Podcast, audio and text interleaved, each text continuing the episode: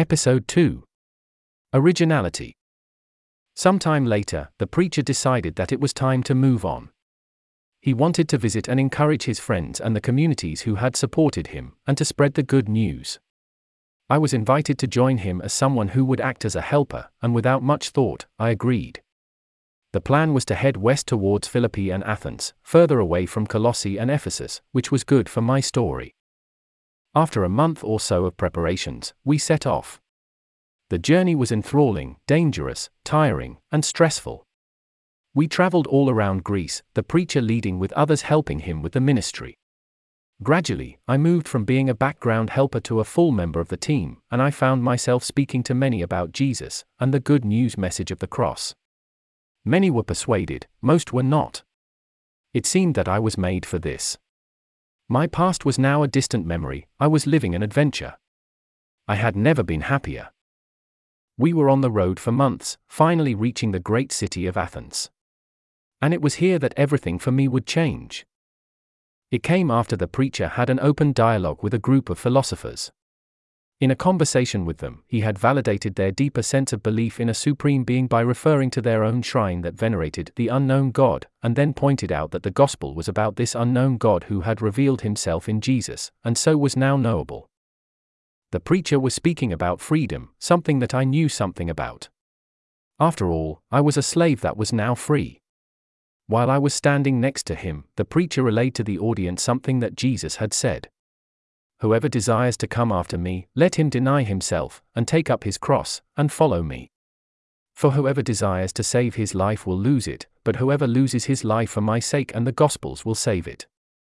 The preacher, with me at his side, was encouraging the audience towards true and real freedom that was attainable only through an open and honest belief in Jesus. As I nodded my head in agreement, I was suddenly overcome by an unthinkable thought. In supporting the call for openness and honesty, could it be that I was being dishonest? I was holding myself out as a freeman, but I was in truth a runaway slave, pretending to be free with forged papers and a bogus story. This had never been a concern for me, but I now saw it as a massive problem. It was as if scales had been removed from my eyes, such that I now saw something that I was previously blind to. My heart sank. My past had caught up with me. Every day, by omission, I had lied to the team and to the preacher. What if someone in the audience recognized me and asked the preacher why it was that he had a runaway slave at his side? I was a hypocrite, and potentially a danger to the team. But what to do? I could ask God for forgiveness, and God would fulfill his promise and forgive me, but then I would have to face those immortal words Go and sin no more. What then? I could not take my freeman coat off because it would mean that I would need to put another coat on. And there was only one other coat that fitted. There seemed no way out. I was trapped. My confidence was shattered. My pretense of righteousness was exposed. I stood there next to the preacher, numb. That night, as we were all sitting around the fire in an open discussion with the preacher, Driven by the day's events and questions raised, the discussion turned to the subject of freedom. We had discussed freedom before, but the uncovering of my hypocrisy made it very different for me this time. I tensed up a little, holding my clothing slightly tighter as if I were cold. The preacher was talking about how our real inner freedom is impacted by things that we like and treasure, things that we simply want to be true and valuable.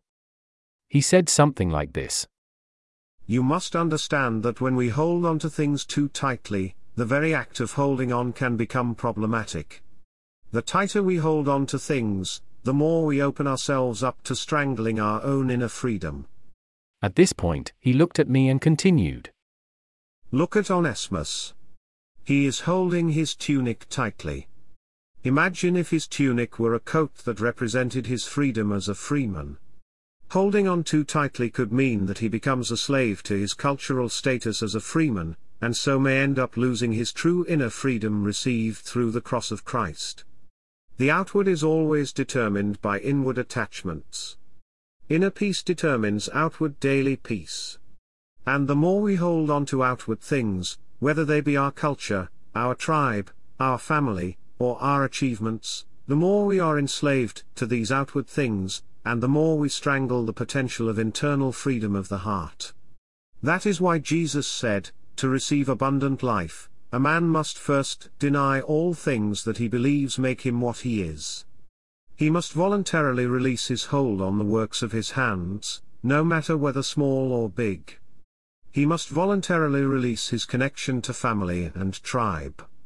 And he must voluntarily release his connection to his nation and its culture, no matter whether it is controlled by his tribe or by others, or whether he is born a slave or born free, or in my case a Roman citizen. Until we understand these things as being part of God's providence, we will strangle the life of the Holy Spirit within us. This is why it is possible for all who follow Christ, whether slave, freeman or citizen to be equal citizens of God's kingdom. And why those who are not citizens of God's kingdom, are all too often slaves to their personal attachments and ambitions, irrespective of whether they are slaves, freemen or Roman citizens. What could I do? As he looked at me, I held his stare. But I swear he saw something. He had, without knowing, touched something deep. What do you think, Onesimus? he asked. I just looked at him with empty eyes the life that I considered an achievement, was under attack. I froze. In my mind, I went on the defense. How could he say what it was like to be a slave? Easy for him to say these things. He was an educated citizen, and as privileged as they come. Did he have any real experience of what it is like being a slave, being treated as a non person, unimportant, as a nobody, as an impersonal piece of flesh whose value is based on usefulness? He does not know. Surely, he cannot know. So, how dare he think he can say anything about this? It was a short moment, but fortunately for me, it was cut short by one of the others, who asked a question. As the conversation drifted on, I sat still, pretending to listen, looking emptily forward until, at last, I pulled myself together and shrank away under the pretense of a call of nature. To make matters worse, the next morning, the preacher announced that he believed it was time to begin working our way back to Jerusalem. We would spend a short time in Corinth and look for a boat to take us to Ephesus. My heart sank. Ephesus was close to Colossae. Maybe I could persuade the preacher that he should leave me in Corinth rather than go on with the team. No, this would not work. I was not ready for such a task, and the act of asking would open up questions. A few evenings later, I found the opportunity to be alone with the preacher. But before I could even start, he asked a simple question what really happened the other night? He had clearly seen something deeper in my eyes that night. My game was up. I went on the offensive. My opening question was as good as it could be. How can you say that in Christ, the citizen, the slave, and the freeman are alike? Have you been a freeman or slave?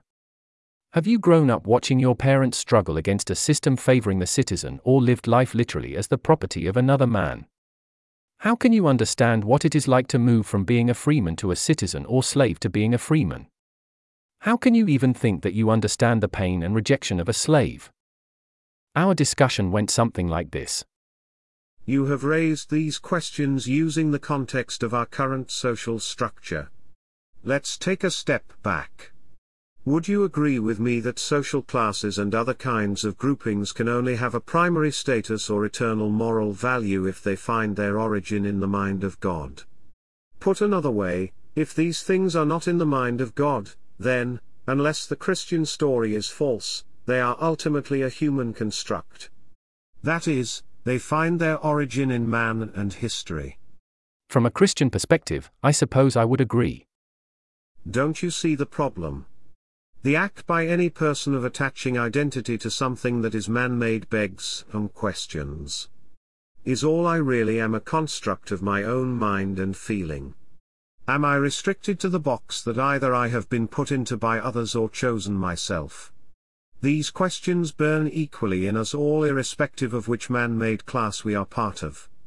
Look at it this way.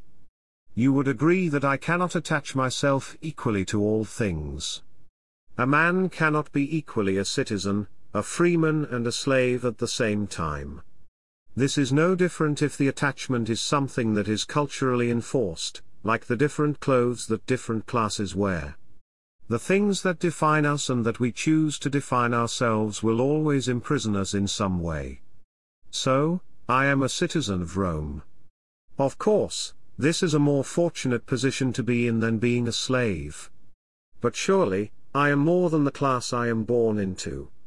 Just as the slave is more than his being owned by another. But what about things that are made or earned? Or things that are achieved through our efforts? Is that not different? Even earning my place in society does not escape the depth of the question. I know many who have built villas and earned lots of money who struggle. Are my identity and value only dependent upon my money? Am I not more than the works of my hands? King Solomon spells this out quite clearly in his writings. And obviously, when I am honest about my status as a citizen, it is clear that this status is something given to me. I did not earn it. I was born a citizen and I did not choose who my parents would be or where I would be born. Only God knew beforehand, and He allowed it. And God allowed it because He gives each of us a kingdom based purpose, in the time and place and social environment that we are born into. In this way, having a God given purpose for our lives, whatever it is, is not limited by class and other such things. But why did Jesus speak of denying or letting the things we hold tightly go, things connected to our culture, our tribe, our family, or our achievements?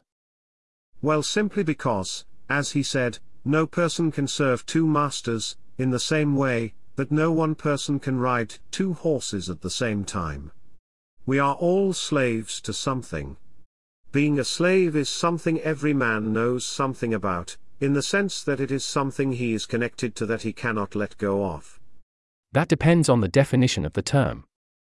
What does the word deny really mean?